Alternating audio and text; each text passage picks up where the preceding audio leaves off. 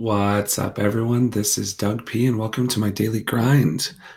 Today is chapter seven, but I looked and May 19th does not seem to be up on my Anchor website. And I've also just been told that my podcast is only showing up on Anchor, not on all the other podcatchers. So today, episode seven is basically just an explanation about what happened yesterday.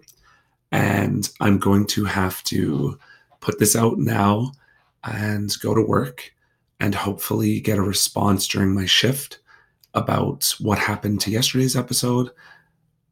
And if I'm successful at that, then after work, I'll have time to record the episode seven proper.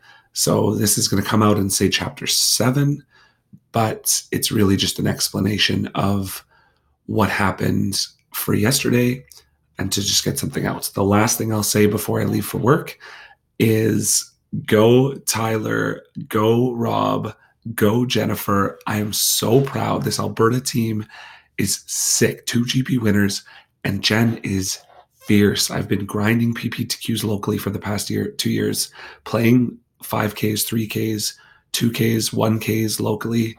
And Jen is one of the PPTQ grinders. There's lots of strong Albertan players.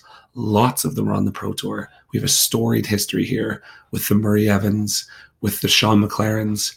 We have so many GP winners and top eighters. I cannot wait to watch these three crush the Pro Tour. They're coming hard and they're going to kill and slay and butcher people at the Pro Tour, metaphorically, of course, on the battlefield.